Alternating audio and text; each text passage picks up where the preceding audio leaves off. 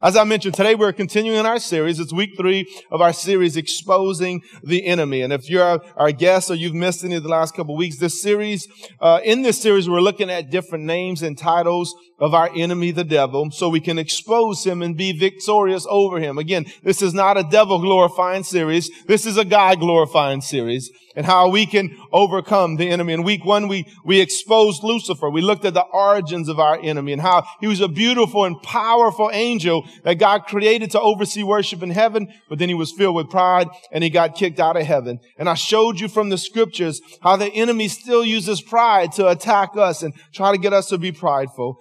And, uh, and we, I also showed that Lucifer didn't, didn't go from humility to, to pride. He went from worship to pride. So the antidote to pride is actually worship. It's worshiping God, taking the focus off ourselves and putting it upon the Lord. And then last week we exposed Satan. The word Satan means adversary or opponent. And I showed you a few things that Satan opposes us because we belong to Jesus and that Satan defeats some people and not others because some people are not actively using the word of God. You see, he really opposes us because we belong to Jesus and he opposes the truth of the word of God because he's a liar, right? And the father of lies, as Jesus said. And then thirdly, we protect ourselves by being totally committed to God's word. And I showed you from the scriptures how it said that uh, those would be deceived because because uh, they didn't love the truth of the word. That word love is agape, and the meaning of agape in that scripture was being committed, totally committed. Our lifestyles, our decisions to the word of God. So if you missed any of the last two weeks, you can go to our app, website, podcast, all the other social media platforms to check that out. Today we're going to be exposing the devil. That's probably the most common name. A lot of times we say Satan, but we say the devil. But as I said, there's, there's different titles, there are different meanings that are meaningful. The, the, the Bible puts them in there for a reason. So the word devil in Greek, which most of us know means diablos. And this is slander or accuser. And what I want to tell you today is that the devil tries to divide us from every redemptive relationship in our lives by slander and accusations. Every single redemptive relationship we have, he tries to divide us. He's always trying to come in to, to kill, steal, and destroy, to try to divide. We're always talking about unity and, and, and talking of last year. I, I don't know, since I've been alive, a time starting last year where our country, America, was more divided than ever before. I believe Diablos is behind all of that. I, I get it. People are, have to make decisions and stuff, but there's ultimately a spirit driving a lot of this stuff. And it's the spirit of the devil. There are four relationships the devil doesn't want you to have, and he's actively seeking to divide these relationships. These four relationships are sacred relationships that our society is built upon, and listen to me, our lives depend upon it. A lot of times we think relationships are just disposable. But these four, and really our relationships that I'm going to show you today, our lives depend upon, our societies built on it. Here they are. Our relationship with God, God and mankind. And then marriage, marriage between a man and a woman in a covenant bond together. And really you can say family, husband and wife and the family. And then of course church and godly relationships and then relationships with authority.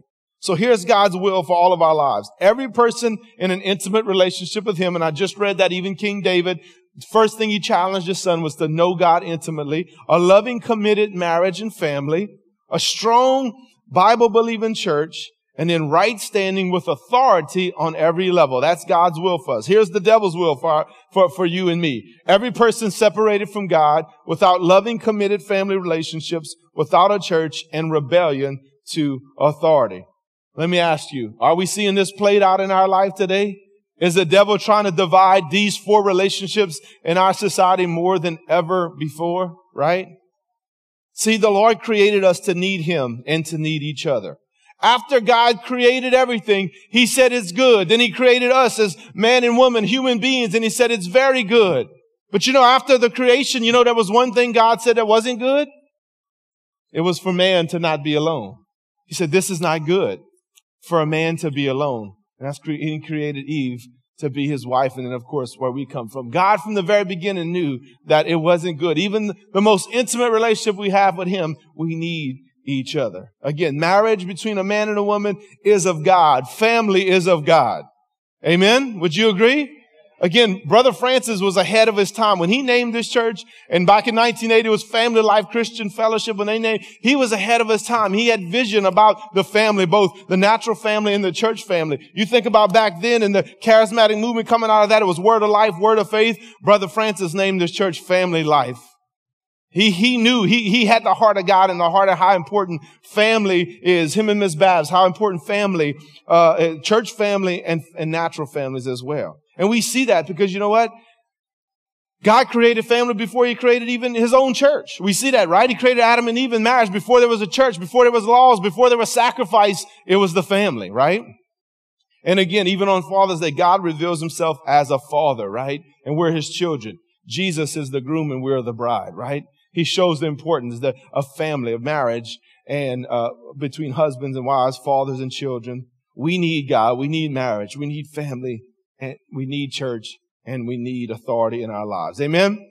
See, the devil knows this. So he tries to divide every one of these relationships, but we can overcome him, church. Amen. Remember, this is called exposing the enemy. We want to expose the enemy, especially in relationships. I remember hearing a man of God years ago, and I'm going to start off with this. I just remembered this. You got to remember, and I'm going to read this scripture in a minute, but we're not fighting against personalities. We're fighting against principalities. In relationships, a lot of times we're fighting against the person and their personality and how they talk and what they said and all this stuff. We got to remember that Diabolos is behind this. He's the accuser. He's, he's the slanderer. So today I want to show you how the devil tries to divide us and how we can expose and defeat him in these four relationships. So here they are. Here are the four relationships. Number one, God in us. He tries to divide God in us. He accuses God to us first and foremost. What do I mean by that? Every bad thing that happens in your life, the devil will try to tell you that God is no good. Every time something bad happens, he'll try to, try to accuse God and say, oh man, if God was good, why did he do that? Come on, some of y'all shaking your head because y'all have heard that voice before, right? Look at Genesis 3, 1 and 5. The serpent was the shrewdest of all the wild animals the Lord God had made. One day he asked the woman, did God really say you must not eat the fruit of, from any of the trees in the garden? Of course we may eat the fruit from the trees in the garden, the woman replied. It's only the fruit from the tree in the middle of the garden that we are not allowed to eat. God said, you must not eat it or even touch it. If you do, you will die. You won't die. The serpent replied to the woman, God knows that your eyes will be open as soon as you eat it and you will be like God, knowing both good and evil. See, we talked about this in week one. First, Lucifer is trying to ex- inspire pride. That's his, name when he first created, uh, to make them think about themselves instead of God. And also, the devil is accusing God. He's saying God is a liar. He said, no, no, no, no. God lied. You, you, it won't harm you. You won't die if you do this. God is a liar. Now think about this. How cunning the serpent, how stealthy the serpent is. He convinced two perfect people living in a paradise that God was a bad person. Stop and think about that. That's how deceptive the enemy is. Think about it. Adam and Eve hadn't had a bad day. They hadn't gotten sick. There was no sin on the earth. Remember, right? This is before the fall. They're living in paradise. And still the enemy convinced them and lied to them, accused God to them that he was bad and that he was wrong. The devil convinced them that God was wrong and then they sinned and he's been doing the same thing to people ever since. He's still doing it. What makes the devil so dangerous, and I just hit on it, is his stealth. This is what we're going to expose in this message.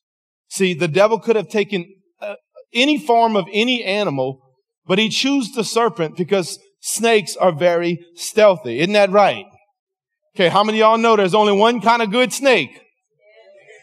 Come on, somebody. I knew I'm in the right place.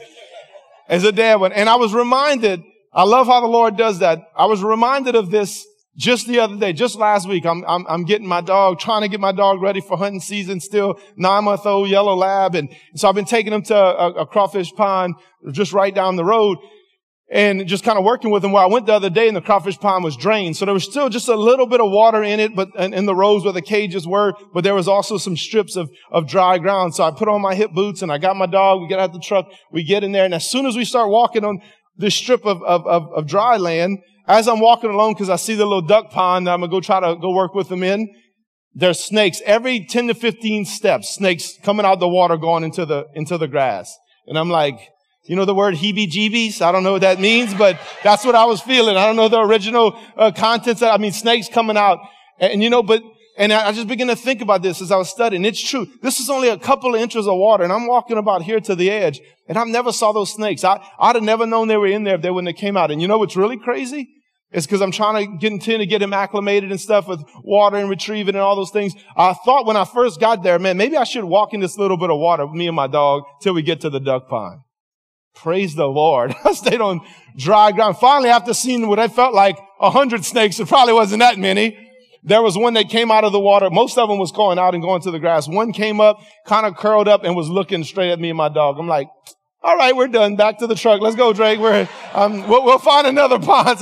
I mean, you know, but it's true, right? They are. Even before when I used to go and there was a lot of water, I would, I would see the grass moving. I'd see, and I knew there were snakes. I tell myself there were frogs, but I knew there were snakes, right?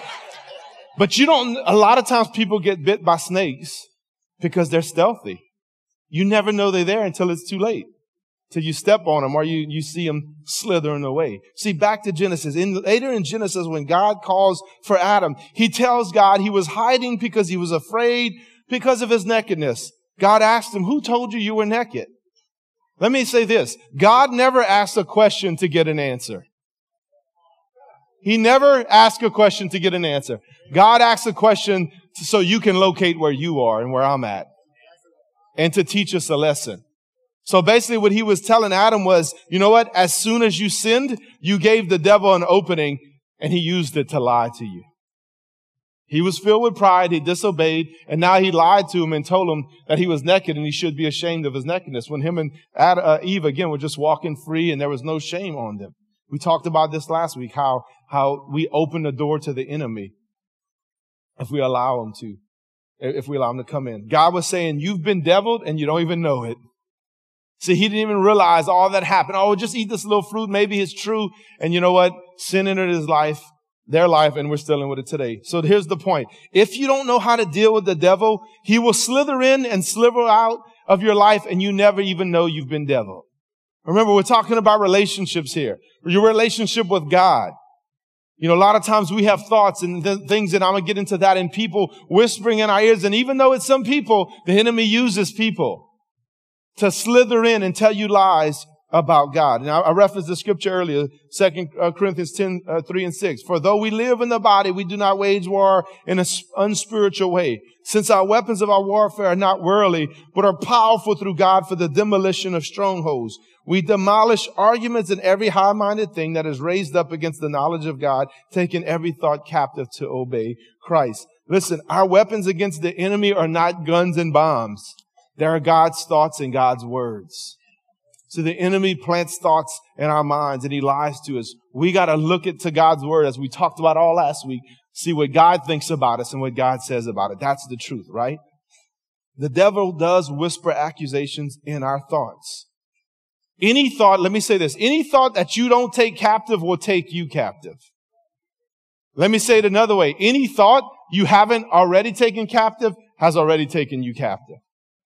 Right now, there are people sitting here and listening to me online. There are some thoughts that have ca- taken you captive specifically with your relationships and your relationship with God. Because you maybe have believed a lie.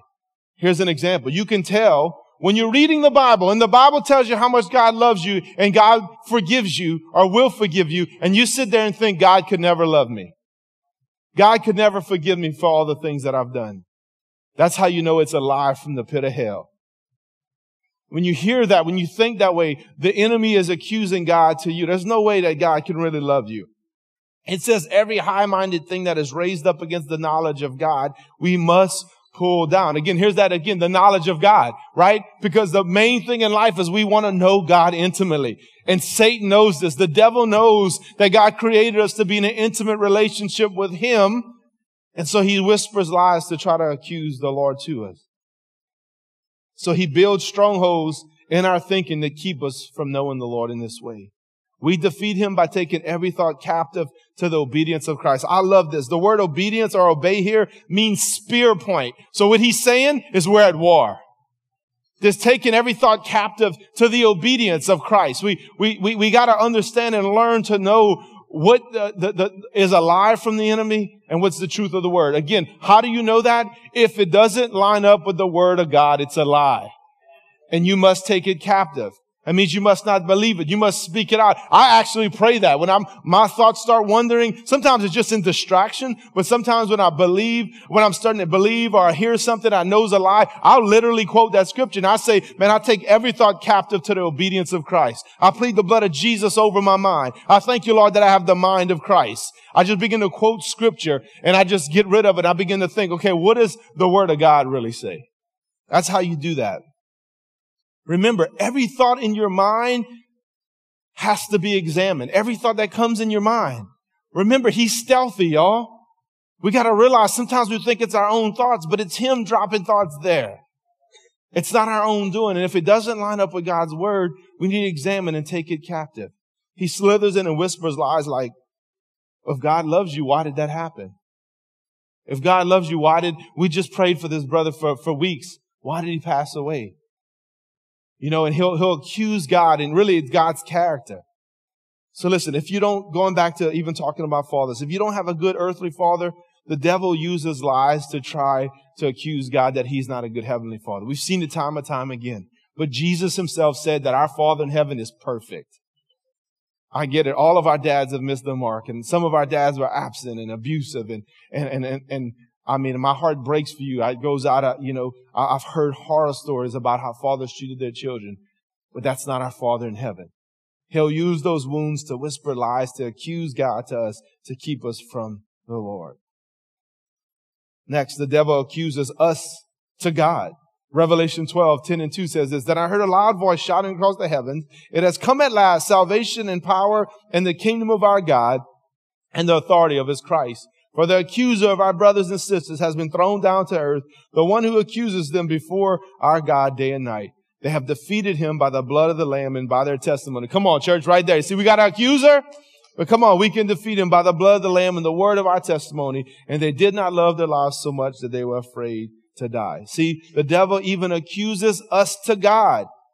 But God doesn't listen to him because praise God, our advocate, Jesus is standing at the right hand of God defending us. Amen right? I mean, obviously God's all knowing, but the Bible says he's in there. Jesus standing at the right hand of God, interceding for us. So he accuses God to us. He accuses us to God. Next, the devil accuses us to ourselves. Look at Romans 8, 1 and 2. So now there is no condemnation for those who belong to Christ Jesus. Because you belong to him, the power of his life-giving spirit has freed you from the power of sin that leads to death. See, how does the devil accuse us? With shouts of condemnation. When you feel condemned, when, when you, when you start beating yourself up about something that you've done, it's the enemy accusing yourself, accusing you to yourself. Now, listen, there is conviction of the Holy Spirit. The devil condemns and the Holy Spirit convicts. Because we do want to know when there's sin in our life, when we're sinning and we need to, we need to get right with the Lord. We do. But how do you know the difference between the two voices? The condemnation of the devil and the conviction of the Holy Spirit. Well, the Holy Spirit's conviction is specific, loving, and helpful. He'll convict you of sin, but then show you how to get free or and help you to get free, right? Even in temptation, it says that all of us are tempted, but when we're tempted, the Lord shows us a way out. Condemnation, on the other hand, is general with no way out. That's how you know it's the devil. Lies of condemnation, like you messed up for the last time. God don't want to have nothing to do with you. You'll never be forgiven. The church hates you. You might as well just move on.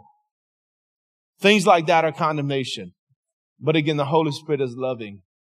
He's, he's, he's, he's gentle and helpful. Amen. He is our helper, right? The Holy Spirit. Yes, He came to convict the world of his sin, but the Bible also says He's our comforter and our helper. Amen. Amen. So this is the first relationship God tries, or the devil tries to divide. It's God and us. And it's the first one because again, it's the most important one. Secondly, he tries to divide us from our spouses. Those of us that are married. And if you plan on getting married one day, this is very important. Matthew 19, 3 and 8. Some Pharisees approached him, talking about Jesus, to test him. They asked, is it lawful for a man to divorce his wife on any grounds? Haven't you read? Jesus replied that he who created them in the beginning made them male and female. And he also said, for this reason, a man will leave his father and mother and be joined to his wife and the two will become one flesh. So they are no longer two, but one flesh. Therefore, what God joined together, man must not separate. Now listen to this. This is very interesting. Why then, they asked, did Moses command us to give divorce papers and send her away? He told them, Moses permitted you to divorce your wives because of the hardness of your heart. But it was not like that from the beginning. First of all, Moses never commanded it. Jesus corrected him and said Moses permitted it.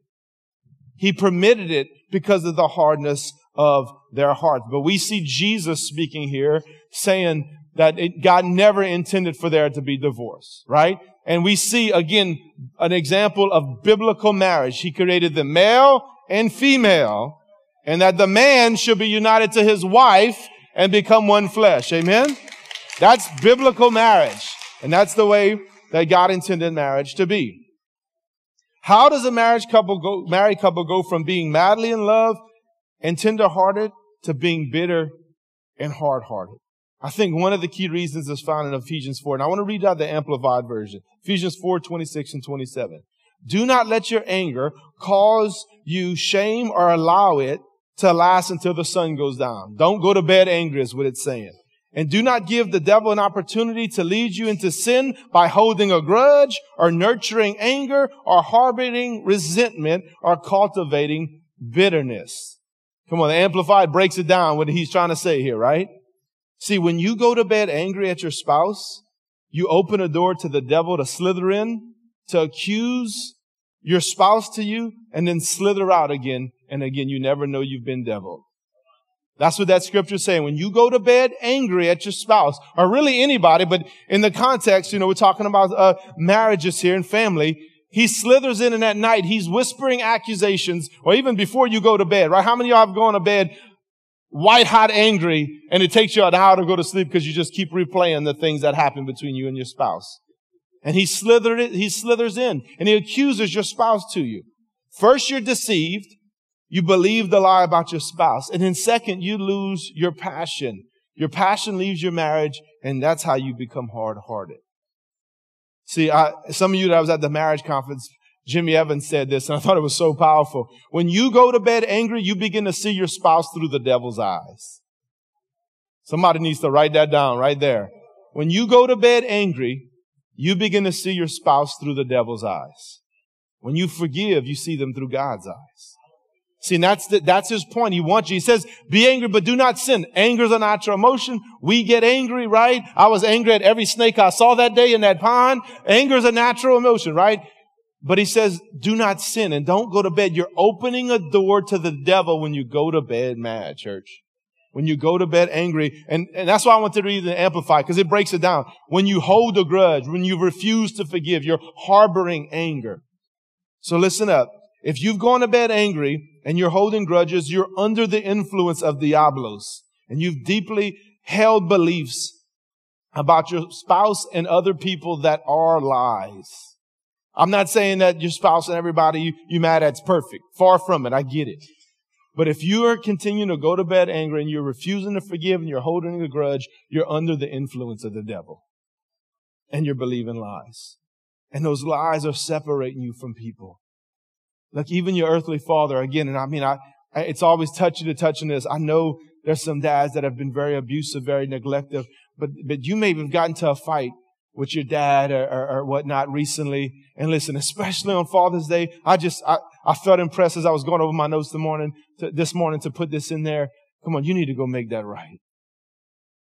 Let today be the beginning of reconciliation. I know it don't happen overnight, but listen, come on, y'all. We, we don't want to be under the influence of the enemy, right? Make it a point to do that. But listen, going back to going to bed tonight, if you, you know, make it a point not to go to bed angry. Listen, even if your spouse don't want to make things right, you can devil proof your heart by forgiving them before going to bed.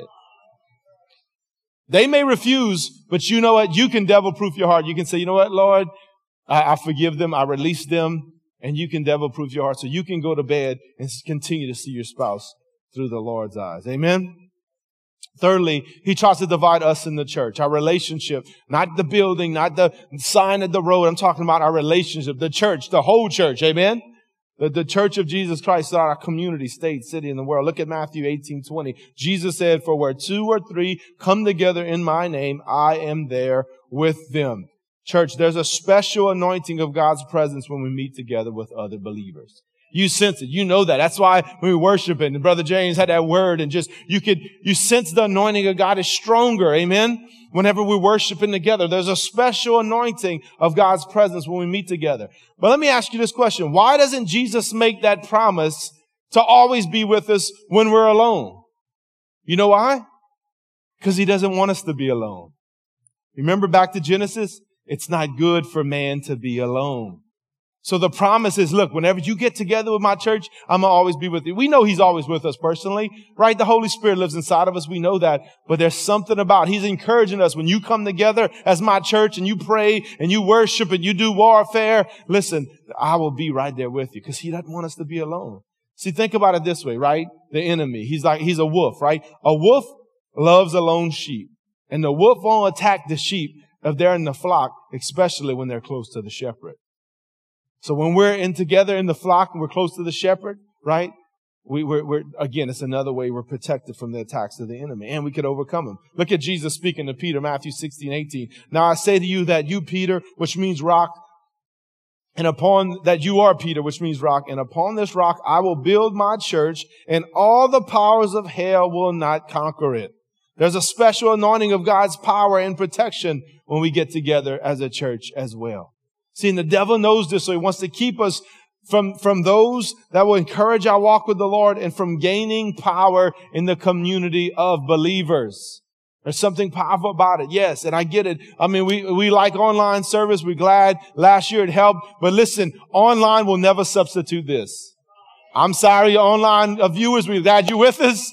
But I want to encourage you. You may be working. You may still be having some, I understand. But listen, there's something about coming together meeting together. Did you know it was commanded? I know if you've heard me of any time, I've read the scripture many times, Hebrews 10, 25, and let us not neglect our meeting together as some people do, but encourage one another, especially now the day of, of his return is drawing near.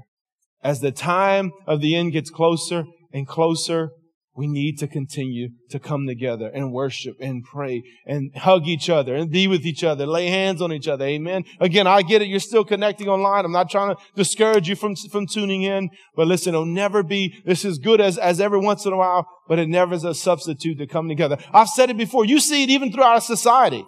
I don't know about your kids. If your kids went to school, when they started doing virtual or my kids did hybrid, they would do great on in person and they would struggle on the days they were virtual. And that just whenever I, I, saw that and all my kids are good students. And I thought about that. Why is that? Because even our children are made to be in community. And there's something about learning in person from a mentor, from a father or a mother figure, right? I mean, it's, it's true. You see it even in gyms. Why people shut down get home gyms. I, am the same way. I don't, I don't do good working out at home. I mean, I don't do that good working out anywhere. But anyway, I do better if I go to the gym. And I think part of my wife, she's big into like, she loves working out in classes and we're with like a trainer. And why is that? I begin to think about it because we're made to be in community. First of all, spiritually, as a family, as a church, even in education and exercise, we're made to be together. Amen. And the fourth and final thing, we'll wrap it up here. Us from authority. I mentioned it us from authority. God's always trying to get us, I mean, I'm sorry, the devil is trying to get us to rebel against authority. Look at Romans 13, 1 and 2. Everyone must submit to governing authorities, for all authorities comes from God, and those in positions of authority have been placed there by God. So anyone who rebels against authority is rebelling against what God has instituted, and they will be punished. All authority is from God. See, the devil is a rebel, and he incites us to rebel as well. He, just like he's a liar, he whispers lies. He tries to get us to tell lies, accu- accusations, slandering, but he's a rebel. That's what got him kicked out of heaven. Remember, he was prideful and he rebelled against God's authority and said, no, no, no, no, no. I'm gonna, I'm gonna get my throne going to be even better than yours. It's to be higher than yours. What's the first thing he tempted Adam and Eve was? To rebel against what God told him to do. God said you can eat all of this, all of this fruit. Picture the most beautiful fruit and vegetables you ever seen in your life. This was paradise. He said you can have it all. Just don't touch this one tree. And he got them to rebel. And he's still doing it today.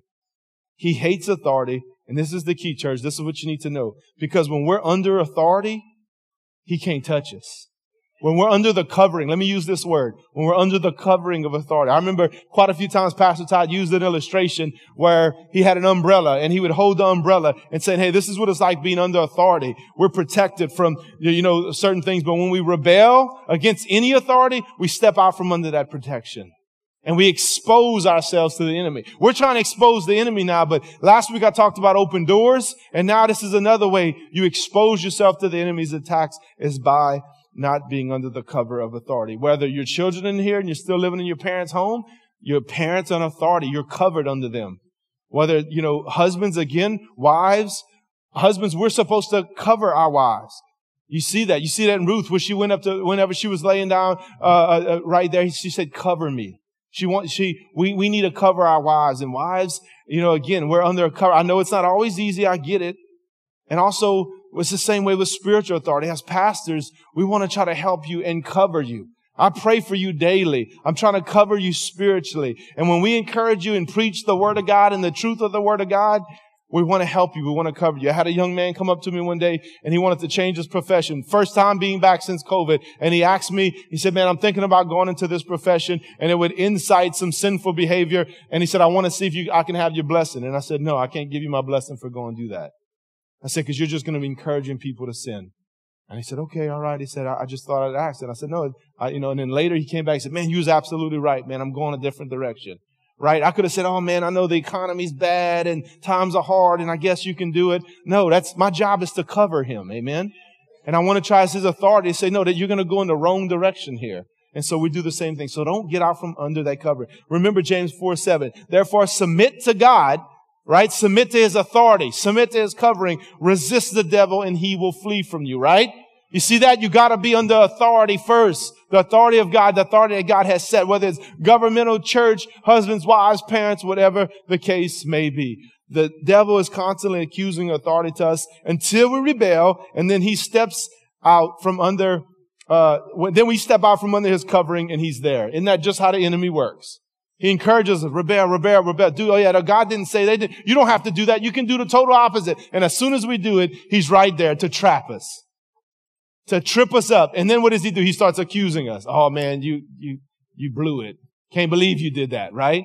It's a trap, like we talked about, right? You remember the word of God is our, our lamp and a light unto our path to see these traps that the enemy is trying to set. Hey, there's a book I read years ago. Here's a little resource for you on this subject. This is the shortest point. You can write this down. A book by John Bevere called Undercover.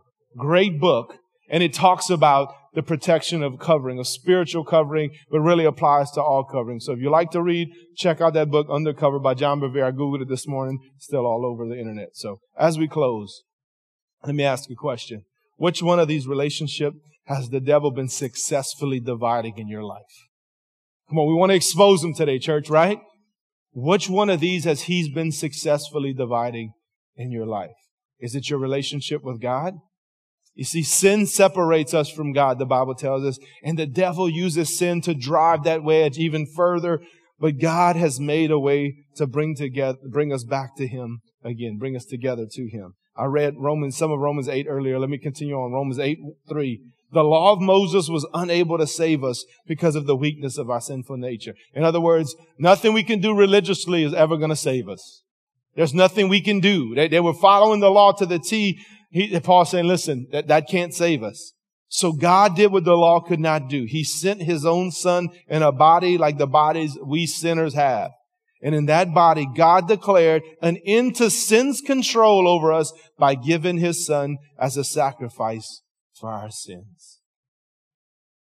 Maybe the enemy's been driving a wedge between you and the Lord, and you may be already a believer, but maybe you, you're not even a believer. Maybe you've never given your life to Christ. Maybe you've, you've been coming to church and, and maybe you're even a religious person. You come to church, you do good things, but you know what? The Bible makes it clear that that's not going to save us. You know why? Because we're sinners. And the Bible says we've all sinned and fall short of God's glorious standard. Yes, next to a murderer, you might look pretty good. But next to God, we all fall short. And Jesus provided a way to bring us back to God or bring us God, to God for the first time. Or maybe the enemy's lied to you and you've been backslidden. Maybe you've gone away from the Lord. Maybe you're here today and you hear with your dad or your parents and it's been a long time since you've been in church. The Lord's calling you home today. He's calling you to come back to Him. Would you do me a favor right here before we go through the other three? Just bow your head and close your eyes with me. What's your relationship with God like? Maybe you've never started that relationship with the Lord. Again, church, I don't even have to go look for illustrations. Our brother Lonnie was 53 years old, was in good health. He got sick, went to the hospital, and now we're doing a service for him in a week. I'd say that every single week because it just reminds me as we're doing more and more funerals that, you know what, we're not promised tomorrow. And it doesn't matter how good you think you are, how much church you've had, how much you even read the Bible. If you don't put your whole trust in Jesus Christ and the finished work of the cross, the Bible says, and repent of your sins. That means turn away from them and turn to God. You won't be saved. So with every head bowed, every eye closed, if you say, Brandon, man, if that was me, if I, if I didn't make it out of that hospital, I don't know where I would spend eternity. I don't know if I'm right with God, if I have a right relationship with God but I want to know today. If that's you, just slip up your hand and we're going to pray with you. Over here, see your hands. Even at home, lift up your hand. I can't see it, but the Lord can. Right here to my right. Anybody else? Anybody else? Over here next to the sound booth, I see you, man. Anybody else before we pray? Thank you, Lord. Thank you, Jesus. Even at home, the Bible says if you believe in your heart and confess with your mouth that Jesus is Lord, you shall be saved. You can pray a simple prayer, something like this. It don't even have to be exact. It's just you believing. That word means to trust Jesus that He'll forgive you and save you and help you and that you'll spend eternity with Him. Just say, Lord Jesus, come on, let's all pray together. Lord Jesus, thank you for loving me. Thank you for dying for me. Lord, I know that I've sinned and I repent of my sin today. I turn to you and I make you my Lord and Savior. Now give me the grace and the strength to live for you all the days of my life. In Jesus' name I pray. Amen and amen. Come on, let's celebrate with these this morning. Amen, amen. Come on, you prayed that prayer for the first time, or the first time in a long time. There's a card in the pew says connection card. Fill that out online. You can click the connection link. For these last three, why don't you stand up? We're going to pray through these last three, and then I'll send you on your way today. Again, maybe you have been saved and still the enemy's whispering lies questioning God's goodness. Maybe, maybe you've had tragedy in your life. Maybe you have heartache. Maybe you prayed a prayer for 20 years and you feel like God's never answered it or you're going through the thick of it right now. Come on, let's expose the enemy and we're going to pray against those lies. What about your spouse or a family member? Maybe your dad. Come on, let's pray for marriages right now. Amen. And families to be restored. And come on, maybe you need to repent and forgive somebody and not go to bed angry again tonight. Amen. And then also, what about your brothers and sisters in church? Come on, as the enemy tried to divide, made accusations against somebody in this very building. Maybe there's somebody sitting across this room. The enemy's lied. Yes, I understand people hurt us and they mess up but maybe he's been slandering that person to you. Come on, I want to pray for unity in this church and the church abroad. And what about authority? Come on, we're going to pray to stay under authority. Come on, any one of these four, let's pray. Father, in the name of Jesus, I pray every lie then will be exposed. Lord, we know that you are good. You're a good, good Father. Lord, you're perfect. Your character's perfect. Lord, no matter what happens to us in this life, we know that you are still good. You're a loving Father. You love us and you sent your Son to die for us so we can be forgiven and in relationship with you. Come on, maybe it's your spouse. Maybe you're having problems with your spouse, family member, maybe even your dad. Come on, let's pray for, for restoration. And maybe you've been going to bed angry. Come on, release that this morning. Father, in the name of Jesus, I pray, Lord, that there would be unity in marriages, that the, the enemy, Lord God, plans will be canceled of dividing husbands and wives and parents and children. Lord, I pray that, Lord, we release any grudges, any unforgiveness. We make a point not to go to bed angry again tonight, Lord God. We don't want to be under the influence of the devil. We want to see our spouse through your eyes, Lord. Now I pray for Family Life Church and every other church in the body of Christ. We pray for unity, Lord God. We bind up all division in the name of Jesus. Every lie, all slandering, accusations against the body of Christ and one another, we take authority over it in Jesus' name and pray for unity in the body of Christ. Now, Father, help us to stay under the covering of authority, Lord God. Whether it's governmental authority, church authority in our home, whatever it may be, Lord, I pray that we don't rebel, Lord God, but that, Lord, we just continue to do what you've called us to do, knowing that there's safety and submission, first to you and to all of our covering as authority, Lord God. We just surrender to you. We expose the enemy and thank you for the power to overcome and be victorious over him. In Jesus' name we pray. Amen and amen. Amen. Hey, listen, if you need prayer for anything, one of these may be specific where it's going a little deeper and you want to pray, we'll be up here at the altar. If not, God bless you. Dads, grab a bag of cracklings on your way out to snack on on your way to lunch. We love y'all. Happy Father's Day. We'll see you soon.